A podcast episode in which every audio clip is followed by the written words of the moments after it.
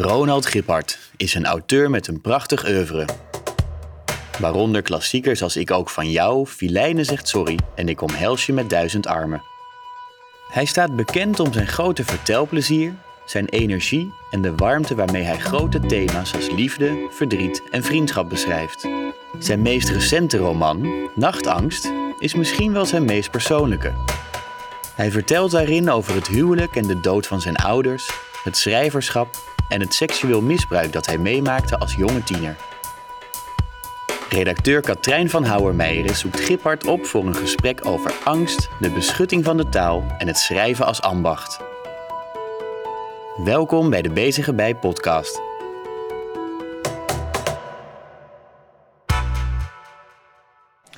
Nou, Nou. Ronald.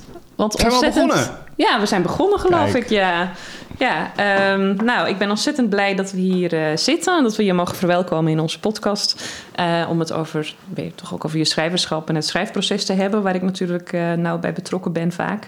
Ehm, en ik wilde eigenlijk beginnen met een fragment uit jouw laatste roman, die in het najaar van 2021 uitkwam: Ja. Nachtangst. Een heel kort fragment. Er is geen eenzamer beroep dan dat van de schrijver. Wie de innerlijke noodzaak voelt lange doorvrochte pagina's te vullen en ingewikkelde zinnen aaneen te rijgen, komt er na veel mislukkingen achter dat dit louter zal lukken als hij of zij uren met zichzelf doorbrengt. Alleen. Altijd maar alleen. Al maar vechtend tegen mislukking. Lelijke zinnen, kromme redenaties, personages die niet uit de verf komen, ongeloofwaardige situaties, een bron die opdroogt. Welkom in mijn wereld. Volgens mij is dat ook wel een beetje van toepassing op jou. Niet per se die lelijke zinnen, helemaal niet. Maar de, de eenzaamheid hè? En, en, en het ambacht van het schrijven. Want we zitten hier eh, volgens mij al op de vierde of vijfde werkplek... waar ik eh, langs eh, ben gekomen. In, volgens mij werken we nog maar vijf jaar samen. Klopt, ja. Dus ehm, nou, je bent altijd op zoek naar de ideale plek om te schrijven. Kun je iets vertellen over waar we nu zitten... en, en hoe, dat voor jou, hoe belangrijk dat voor jou Ja, is? nou het is niet zozeer de ideale plek om te schrijven. Want ik vind eh, schrijven, dat, dat doe ik overal. Dat doe ik ook op het terras en dat doe ik ook thuis en dat doe ik in bed. En dat is maar gewoon schrijven. Maar ik zoek een ideale plek om alleen te zijn. Dat is Ja, eh, ja. de crux. Dus ik moet een plek hebben waar ik me kan terugtrekken. Waar ik wel het gevoel heb dat ik deelneem aan de wereld. Eh, dus ik, ik, mijn schoonouders hebben een boshut. Daar zit ik wel regelmatig als iets af moet. Dus als ik een verhaal moet, moet afronden of een, eh, een hoofdstuk moet afronden. Maar daar voel ik me van de wereld verlaten. En dat is geen aangenaam gevoel. Dus hier zit ik in het midden van de stad Utrecht. Eh, tussen de reuring. Er zijn hier allemaal eh, bedrijfjes. Er lopen mensen op straat. En toch ben ik hier alleen. Ja, maar je bent dus op zoek naar een plek waar je alleen kan zijn, maar waar je dus niet per se eenzaam bent. Dat hoor ik een beetje. Dat is goed Ja. samengevat. Ja. Ja. dat is het. En dat heb je nodig om, eh, Ja. om goed te kunnen schrijven. Ja. Ehm, ja, waar, nou, ik wilde natuurlijk heel graag ook eh, naar Nachtangst. Het ligt hier op tafel. Ehm, want dat kwam eh, dus eind vorig jaar uit. Ehm, ik heb zelf als redacteur in dit geval een iets andere... eh, omdat ik natuurlijk met verlof was. Juist. Ik heb een zoon gekregen vorig Jij bent jaar. verlaten. Eh, precies, ik heb je eventjes verlaten voor, eh, wat was het, vijf maanden geloof ik. Dus ik was, ik, ik was erbij toen het idee er was. Ja. En toen je, ik heb wel een beginnetje gelezen. En ik was erbij toen het net voor het naar de drukker Ja. ging voor een laatste. Dus in die zin heb ik eigenlijk nog wel wat vragen Nou, ook. Ehm, eh, dus dat, maar, ik, maar, maar laten we bij het begin beginnen. Ja. Ehm, ik zie je nog zitten bij mij op de kamer en je zei... nou, ik heb Manon Uphoff gelezen. Nou, Vallen is als vliegen. Eh, en, en toen kwam ik met dit idee. Dat, dat triggerde iets. ja. Eh, het- haar boek gaat natuurlijk over eh, het misbruik... wat ze zelf ook heeft ervaren. Ehm, en er gebeurde bij jou wat. Kun je daar Ja. wat over vertellen? Nou, ik was op vakantie. Ik ben eh trouw fan van Manon. Ja. Eh, wij zijn ook samen naar Srebrenica ooit eh, geweest voor een schrijversactie. Dus een, we hebben daar rondgelopen met Rosita Steenbeek. En dat schept echt een band. We wonen ook dicht bij elkaar. Dus eh, Manon is echt mijn, mijn mattie. Ja. En ik koop gewoon blindelings wat Manon Ja. eh, publiceert. En ik had dit op vakantie meegenomen. We waren op vakantie met een groep vrienden eh, naar Griekenland. in de, de meiperiode. Het was echt nou ja, een beetje voorjaar nog. Er heeft een enorme eh, joyeuze sfeer. Iedereen had er zin in. Kinderen renden rond. En ik begon aan het boek van Manon. Niet echt de setting om, eh, dat boek in te duiken. weten wat ik ging Ja. lezen, want ik had, er waren nog geen recensies verschenen. Ik- Oké, ik- dat was ik- helemaal aan het begin. Ik wist, Ja. ik, wist niets, ik wist niet waar het boek over ging. Ik Oh, had alleen maar de titel gezien en Manon Uphoff. En ik begon het te lezen en dat was een, een uppercut, zoals het heet. Ja. Dus, een, een, eh, dus op een gegeven moment kwam mijn vrouw aanlopen. Ik lag op het strand te lezen en zei ze, "Li- lig je lekker te lezen? Ik zei, helemaal niet. Heel ongemakkelijk. Ja, echt Ja. een ontzettend rotboek dit.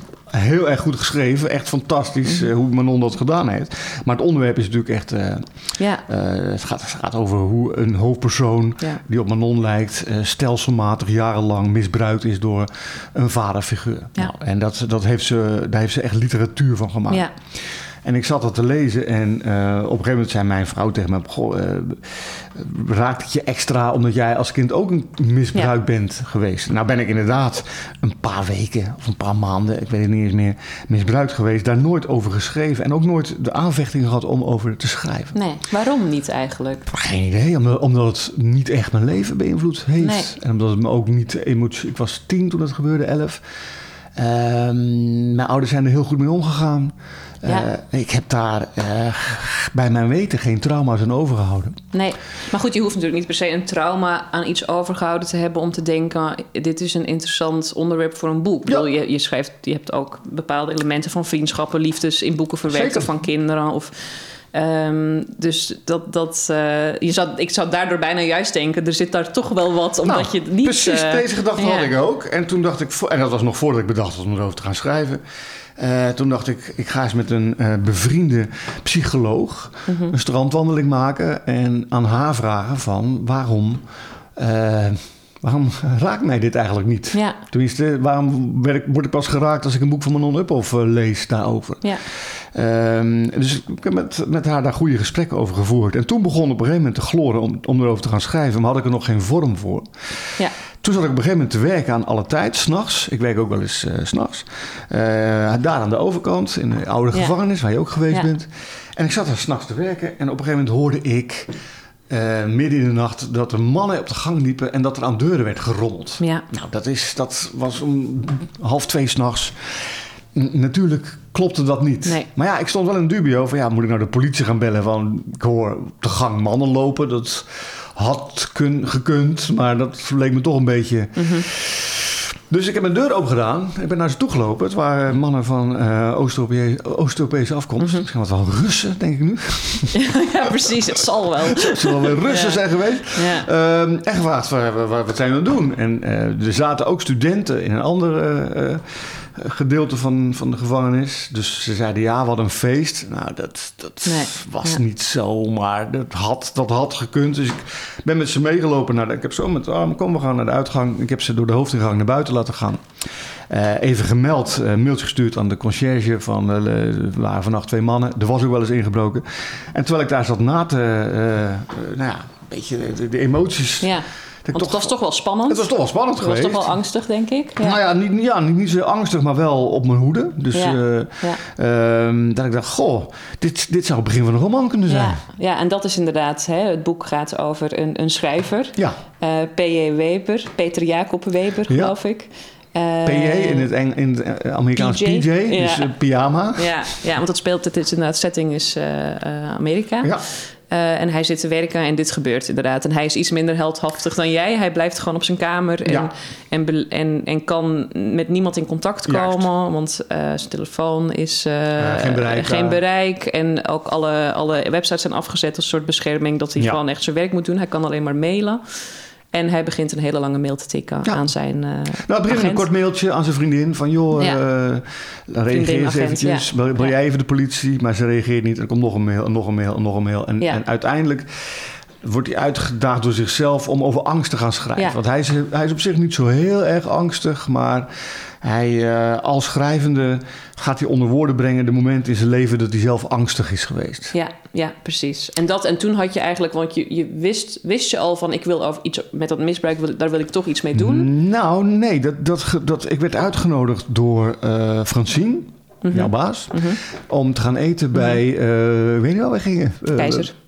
Keizer, ja, Ja. Bode- Bode- Bodega Keizer, toch? Nee, hoe heet het daar? Gewoon keizers Gewoon op het eh, Keizer. museumplein. Ja, Ja, ja, ja. En daar zaten we te lunchen. Ja, Eh, eigenlijk om te vieren dat altijd eh, redelijk succesvol ja eh, was. zeker. Ja. Ehm, en het is altijd leuk als je dan ja, een beetje over de toekomst gaat praten. En, en jij of Francine vroeg van, ben je al met iets bezig? Ik, nou, ik denk erover om ehm, eh, een man een, 's s'nachts te laten zitten. Dus dat idee was er eerst Dat, idee was eerst. Ja. En, en toen vroeg Francine, of jij, ik weet niet eens meer. En wat gebeurt er dan? En toen dacht ik, hé, hey, dat is die angst. En Hele simpele vraag. Hele simpele vraag. Wat gebeurt? En tijdens dat gesprek eh, ik begon plotseling te gloren van... oké, als ik over angst ga schrijven... dan is het die angst voor dat kindermisbruik. Dus dat gooide ik er zo in. Ja, Ik denk over kindermisbruik. dus dat kwam eigenlijk samen. Ja, en, en ik denk dat ik het zelfs bracht... alsof ik het al van tevoren bedacht had. Ja, precies. Want ik, Ja. dat, dat, dat herinner ik mij dat je het gewoon zo... Maar dat was op dat moment Ja, dus. dat je, dat want je was ermee bezig, want Ja. je had Manon gelezen. Ja, dat, eh, George Saunders, een Amerikaanse korte verhaalschrijver, die zegt ook: eh, heel veel verhalen ontstaan als je erover vertelt, terwijl je er daarvoor nog niet over eh, hebt nagedacht. ja. En dat, me- dat, ik denk dat dat voor veel schrijvers geldt, dat Ja. je in een gesprek plotseling op een goed idee komt. Dus Ja. dit ontstond in een gesprek met jullie. Ja. En, en jullie sloegen daarop aan. Dus ik kreeg meteen de volgende dag van jou een contract opgestuurd. Ja, ongetwijfeld. ja. Nee, want het is wel interessant hoe dat dan, eh, hè, die vorm eigenlijk samenkwam uiteindelijk met die inhoud. En dat je, want hè, dat, dat misbruik, wat voor mij, nou, in mijn herinnering was dat eigenlijk het, het allereerste waarvan je dacht, daar moet ik iets mee. En kwam die vorm later. Maar goed, dat is. Maar dat is wel echt het brandpunt van het boek, toch? Ja, daar daar werkt het eigenlijk helemaal naartoe. Ja, Eh, maar het is pas op pagina 150 van de 180. 180 inderdaad, dat het, dat het echt aan bod komt. Ja. Dus je hebt een hele lange aanloop daar naartoe. Kijk, het gaat, eh, het gaat over angst. En, eh, Dus hij zit in een angstige situatie Ja. en, en allerlei herinneringen waarin hij ook angsten heeft ervaren, komen naar boven. Zeker, dus, dus de angst eh, dat zijn ouders aan elkaar gaan. Hoe dieper die in de angst komt, namelijk Mhm. op een gegeven moment dat er echt aan zijn deur wordt gerommeld. eh, dat hij achter de deur gaat staan, dus terwijl ze zijn kamer komen leeghalen waar een, een computer staat. Een nogal belangrijk apparaat dat wordt meegenomen. En hij dat hoort terwijl hij achter de deur staat. Nou, ja, ja, eh, dus hoe dieper eh, hij eh, in de echte wereld in angst raakt, hoe dieper die ook. in zijn eigen Ja, voor, angsten van voorheen eigenlijk Juist. daalt. En daarmee is die laatste is dus toch ook dat juist, misbruik. dat moest daar naartoe. En is dat iets wat, wat, wat voor jou... Wat voor jou, waar je ook wel achter kwam, dat daar, dat, dat voor jou, ja, is angst iets wat in jouw leven ook een, een rol speelt? Nee. Helemaal niet. Nou ja, niet, kijk, niet meer dan dat ik bang ben dat mijn kinderen doodgaan en dat ik belazerd word in de liefde. Ja, Maar nee, eh, ik ben geen angstig mens. nee. Ehm, maar eh, ik worstel. Maar heb je niet gewoon een manier gevonden om, om dat niet te hoeven zijn? Eh, want ik, ik, ik, het boek gaat ook heel erg over. het gaat ook over een schrijver. En, en echt, wie moet me corrigeren als ik te veel soort linken Ja, nee. leg die dan die fictie zijn. Want het is natuurlijk ook fictie. Maar in jouw boeken zit er natuurlijk ook heel veel van jezelf vaak. Ehm, maar het is ook iemand, en dat- dat, is ook een groot thema in het boek, de beschutting van de taal. Hè? Ja. Dus, dus eh, hij heeft het ook nodig om erover te schrijven, om het te bezweren, om, om ermee om te gaan, om het een plek te geven wellicht. Ja. Ehm, ja, is, is, dat, is dat wellicht ook waarom jij misschien dat dan niet zo voelt? Omdat je dat dus hebt? Ja, dat, dat vraag ik me af. Dat is het wapen, het wapen van de literatuur. Het wapen van de schrijver. Als, als is de wereld nog zo vos, v- en voos en rot. De, eh, het feit dat je erover kan schrijven, Ja, dat geeft je een enorme eh, afweermechanisme. ja, En daarover gaat ook, ook dit verhaal. Ik heb er heel lang niet over schrijven geschreven. Want eh, ik merk gewoon aan alles, aan iedereen. Als ik vertel dat ik een boek ga schrijven over een schrijver die een boek schrijft over het schrijven. Nou, dat, dat, ja, dat zelfs jij al een beetje. ja. Nee, het is, het, is, het, is, het is wel een ding waar heel veel schrijvers niet, niet helemaal aandurven, Nee. inderdaad. Ja. En ik heb ooit in mijn student. Ik. Nou, wat een. Ik wil Toeval. net gaan vertellen. Ik pak het even bij. Ik wil net gaan vertellen. Ik heb in mijn studententijd Malamud gelezen. En terwijl ik het zeg. Zie je het daar- staan? Kan geen toeval zijn. Nee. Eh Malamud, eh, de huurders. Ik weet niet of je het boek gelezen hebt. Nee. Gaat over een ehm, groot leegstaand pand in Brooklyn. Dus eigenlijk waar mijn eh, verhaal zich ook afspeelt. Ja. Een pand dat ontruimd gaat worden door een, een Joodse eigenaar. En er zit een, ehm, eh, een, een witte schrijver, die, die woont daar eigenlijk een soort eh, kraak, die heeft dat gekraakt. En er zit een zwarte schrijver. En die haten elkaar eigenlijk omdat ze een soort jaloezie de métier hebben, maar ze moeten samen optrekken tegen eh, de Joodse eigenaar. Het is een enorme mooie, eh, allemaal gaan. Dik van- boek ook. Nou, dit is, dit zijn dit is boeken. alles. Dit ja, is- precies. Oké. Ja, ja. Ehm, en ehm, de- het gaat ook heel erg over schrijven. Hoe je dingen opschrijft. Waarom je dingen opschrijft. Ja. En ik had enorm veel zin om... eh, want want PJ, P- eh, PJ is een, eh, een schrijver die succes gekend heeft. Ja. Maar wat eigenlijk steeds minder is geworden in de loop der jaren. Ja. En in plaats van dat hij, dat hij heeft gekozen om een uitgeverij op te richten... om boeken voor bedrijven te maken... Dat, ja, precies. Er toch de fictie ingegaan. Eh, ehm, werkt hij eh, als eh, taxichauffeur in, eh, in Manhattan. En werkt hij als dom dataverwerker in, ehm, eh, in Brooklyn. Ja. Dus hij werkt daar s'nachts om dom werk te doen. Om eigenlijk zijn hobby, Ja. het schrijven, te kunnen bekostigen. Ja, precies. En met andere schrijvers daarover te discussiëren. Er zijn een paar andere Engels, of Amerikaanse eh diehards die, die blijven volharden in hun wens om hun wereld te kunnen verschrijven. Ja. En hij voelt zich tot die mannen aangetrokken ook. Want het is ook een panzer. En, Ja. en dat, dat panzer heeft hij nodig om zich staande te houden. En dat is het panzer natuurlijk dat ik als schrijver op een gegeven moment ook ontwikkeld heb om Ja. mij staande te houden tegen de wereld. Ja, dat is dus ook echt zo. Ja. Maar voel je je wel, want je zegt wel, het, het boek is mijn panzer of het taal is mijn panzer. Voel je je wel het meest senang of op je gemak als je aan het schrijven bent? Nee, ik voel me het meest dan als ik eh, met mijn eh, gezin voor, de, Oké. voor de televisie hang. En, Ja. eh, nee, kijk, wanneer, wanneer voel je... Het is mijn vak. Ik, nou goed, wanneer, Ja, wanneer voel ik me senang als ik een scène heb geschreven... die ook nadat ik hem heb herschreven overeind blijft. Mhm. dat, dat, dat zijn de mooiste momenten. dat, is, dat is schrijversgeluk. Mhm. En dat, dat, heb ik, dat zoek ik best vaak op. Gewoon eigenlijk iedere dag. Ja, Eh, alleen het blijft nooit, nooit heel lang hangen. Nee. Kijk, ik zit hier normaal zit ik hier te schrijven. Eh, als Ruud er niet is, want anders, als Ruud er wel is, dan ga ik thuis eh, schrijven. Ja. En dan, dan, dan hè, ehm, ik heb een werkwijze dat ik, ik ben nu met een nieuwe roman eh, bezig. Ja, ja, dat ik vrij uitgebreid al van tevoren bepaal welke kant het op gaat. ja, en als ik dan s ochtends ga beginnen, dan, dan neem ik een scène waarvan ik weet dat ik hem ga schrijven. Maar nog niet weet eh, hoe, hoe de scène er precies uitziet, maar wel wat de elementen zijn en wat er moet gebeuren. En dan begin ik met schrijven. Ik zit nu een beetje te imiteren alsof ik eh, Ja, aan het schrijven ja, ben. ja. En dan, oh jeetje, oh dit is goed, oh grappig. En dan komt En dat zin. is wel een hele fijne... dat is een hele fijne ja, fase. ja, En dan laat ik dat meestal aan Masha lezen.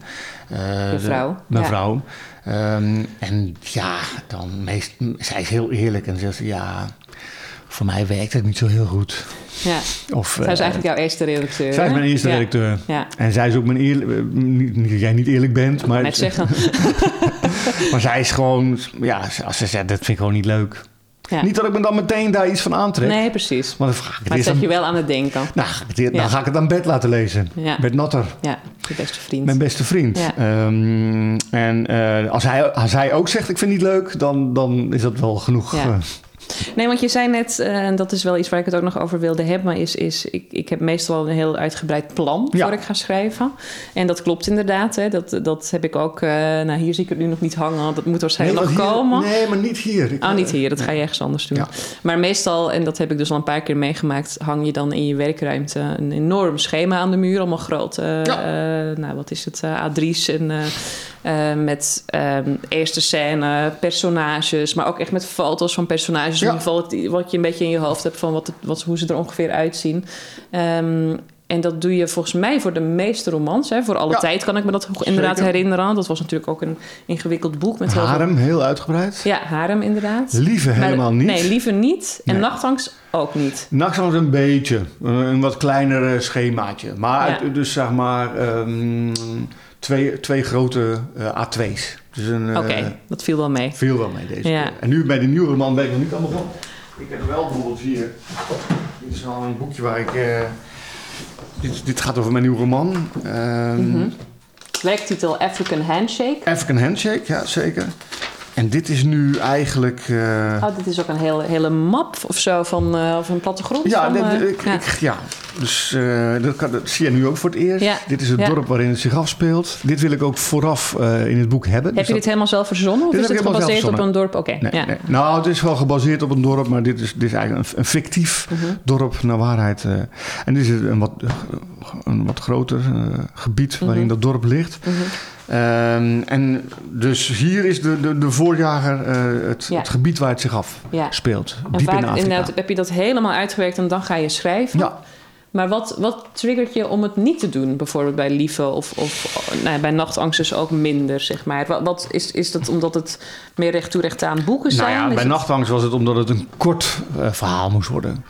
En dat was ook wel de kritiek op een gegeven moment in de recensies, of in sommige recensies.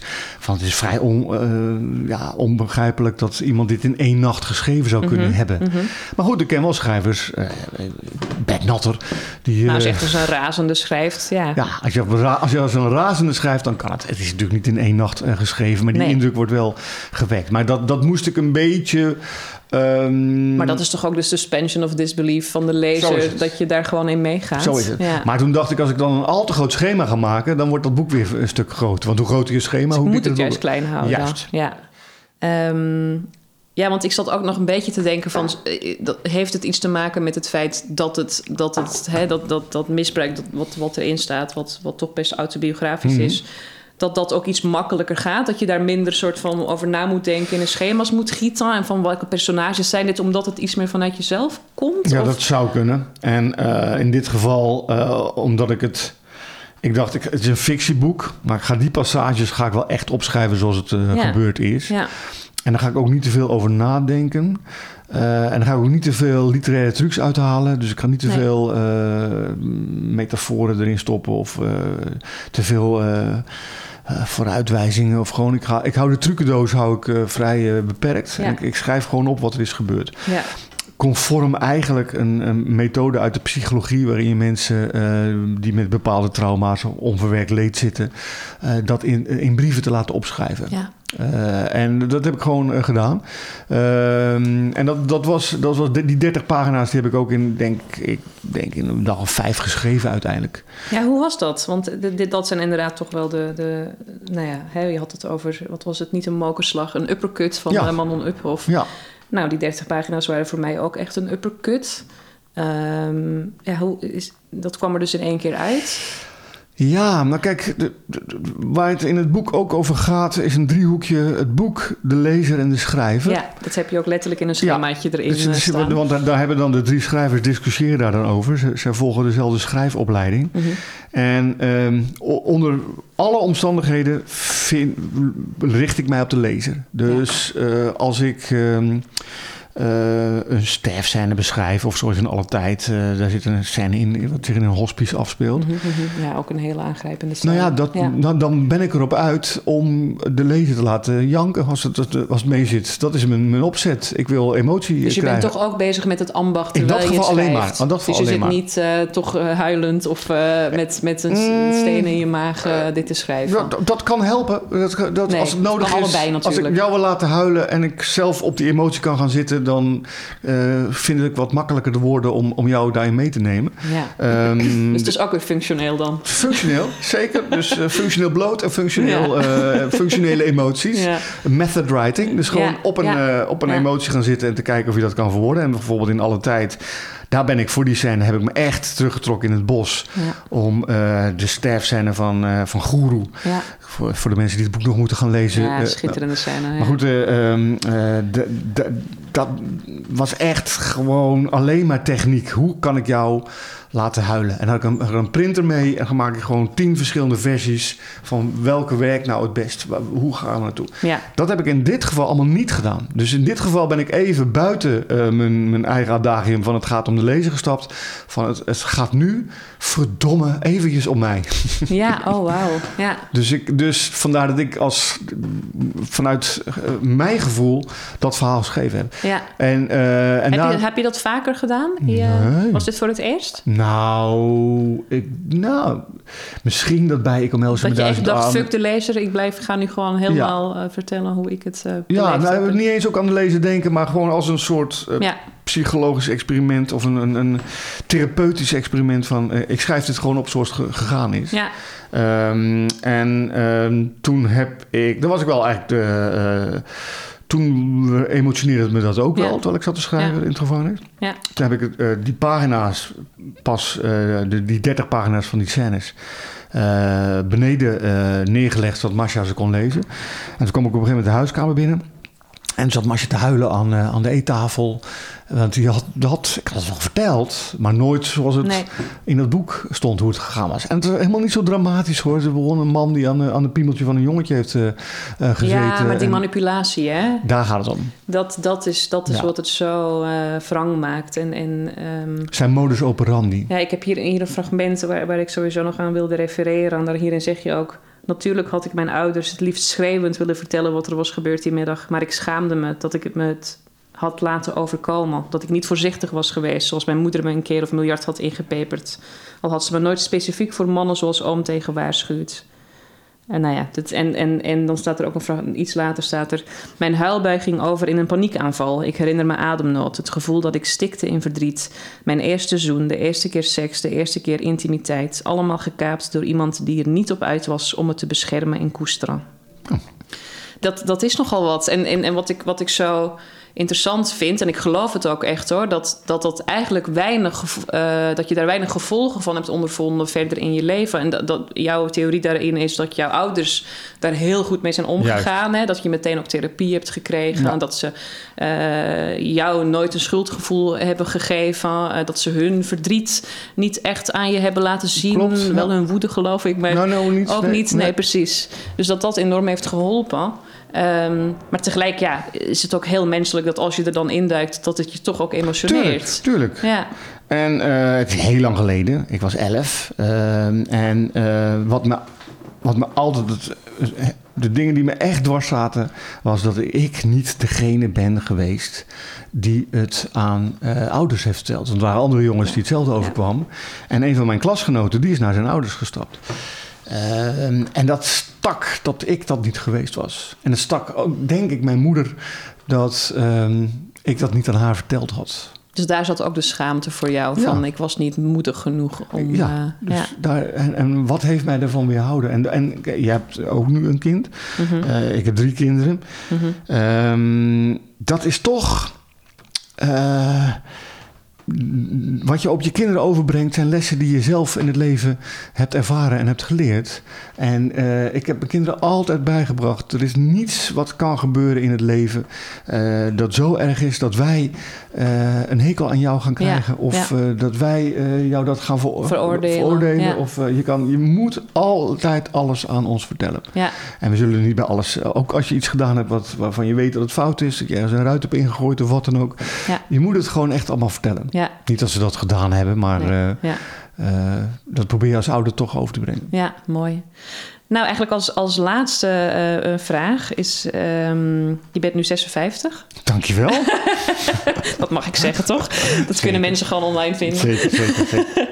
30 jaar geleden Ja, kwam je debuut uit. Ja. Ik ook van jou. En we hopen natuurlijk dat je nog eh, 30 jaar eh, ehm, een schrijvend leven kunt, kunt hebben. Ehm, wat ja, wat, is, is er nog iets waar je echt van droomt, zeg maar? Een soort groot, eh, groot boek of, of, of, of, Ja. of ben jij ook meer van, nou, ik, ik doe gewoon boek per boek en nou...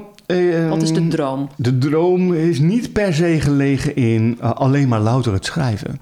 Eh, ik heb ook eh, Nee. voor, voor televisie geschreven en dat geeft me ook erg veel Ja. voldoening. Ehm, ik ben al heel lang bezig met een, een dramaserie die zich in Utrecht afspeelt op de Malibaan. Zich afspeelt in de Tweede Wereldoorlog. We hebben met Ad, Ad van Liemt heeft daar een boek over geschreven. Ja. En eh, dat zijn, ben ik al jarenlang aan het uitbouwen tot een grootscheepse, bijna Netflix-achtige serie. ja, Nou, daar, dat, dat is een heel moeilijk eh, proces. Maar Maar dat is wel een droom. om Dat is een om- droom. Ja. Dat is zeker een droom. Het boek dat ik nu aan het schrijven ben. Ik denk, dat, als je een schrijver vraagt van wat wil je nog afmaken, nou, het boek waar ik nu aan bezig Precies, ben. ja. African Handshake, dat is, dat is de werktitel. Ehm, en hoe een verhaal. Zal ik vertellen hoe dat verhaal ontstond? Ja? Ik zat te kijken naar de televisie. Eh, programma van Floortje Dessing. Ja. Eh, naar het einde van de wereld. Ja, toch? aan het einde van de wereld. Zij was op bezoek bij een, een, een artsenpaar ergens. eh, en ehm, die artsen die moesten zich daar staande houden in een heel weerbarstig gebied. En ik had de indruk, en ik wilde niks op die mensen plakken, maar ik had de indruk dat ook hun relatie daaronder te lijden had. Ja, ja. En dat was de, Flo de Floriaanse flits. Ik dacht, hé, hey, dit is een verhaal zeg. Ik, eh, ik heb ooit eh, een relatie gehad met een arts. Mhm. eh, die ook in de tropen was geweest. Eh, in alle tijd zit al een tropenarts. Dus ik had altijd een soort idee gehad. Ik wil een keer over een tropenarts gaan schrijven. Dus ik heb bedacht van wat, wat kan er nou eens gebeuren? Wat kan ik nou eens doen om eh, ja, over de tropenartsenij te schrijven en over de wereld te schrijven en over liefde te schrijven en over mensen te schrijven en over verhouding te schrijven. Dus omdat Nou, wat, voor, wat dat voor impact heeft op Juist. mensenleven Ja. natuurlijk. Ja. Dus ik heb een verhaal bedacht en dat ontstaat al, al rondlopend door de stad. Over eh, twee artsen, eh, twee witte artsen, die als, eh nou ja, als trooparts voor een, organisatie in een van de armste landen ter wereld, Tjaat, terechtkomen. En een, een stuk verderop, op een anderhalf uur rijden, zit ook een ander ar- artsenpaar, een zwart ar- artsenpaar. Die werkt voor een Amerikaans bedrijf, wat daar ehm, eh, voor de olieindustrie eh, zorgt dat eh, de werknemers daar, dus de ingenieurs die zich daarmee bezighouden, dat die. Dat heeft nu nog een extra lading gekregen. Zeker, Ja. zeker. En tussen die twee artsenparen ontstaat dan een soort van vriendschap en omgang. En de, de zwarte artsenpaar helpt soms het witte artsenpaar met helikopters of met medische voorzieningen. Mhm. Eh, en dat komt allemaal op eh, spanning te staan, doordat er is ook veel eh guerrilla-activiteit in dat gebied. Dat ze op een gegeven moment eh, met een helikopter langskomen om hen te helpen bij een bepaald medisch probleem. Ehm, en dan weigert de helikopter weigert dienst verder. Er komt een televisieploeg langs, om, die zijn op doortocht van CNN. Eh, die mogen ook niet verder reizen omdat er allemaal eh, militaire activiteit is. En die zitten eigenlijk met elkaar in dat gebiedje wat ik je net liet zien. Ja. eh, opgesloten een paar weken wachtend op bevrijding. Nou, en dan de chemie En dat, tussen dat is de vorm, die weken Juist. dat ze daar zitten. Ja. Ja. Ja. Nou, heel bijzonder, Ronald. Nou, dat is een, een mooie droom, een, een nabije droom, Ja. godzijdank. Dus daar, Nou ja, ja, eh, volgend jaar moet ik het inleveren. Ja, precies, ja. Ehm, nou, ik kijk, er ontzettend naar uit om dat eh, boek met je te gaan maken. En eh, ik vond het heel fijn om hier eh, te mogen zijn. Heel erg bedankt. Nou, graag gedaan. Leuk Ja. dat je er was. Ja, nou, Wil je een stukje cake? ja, heerlijk. Laten we dat doen. Nachtangst en de andere boeken van Ronald Gippard zijn overal verkrijgbaar. Bijvoorbeeld bij je lokale boekhandel. Wie er de volgende keer te gast is, blijft nog even een verrassing. Maar zeker is dat we naar Vlaanderen zullen afreizen voor de opnames. Tot de volgende!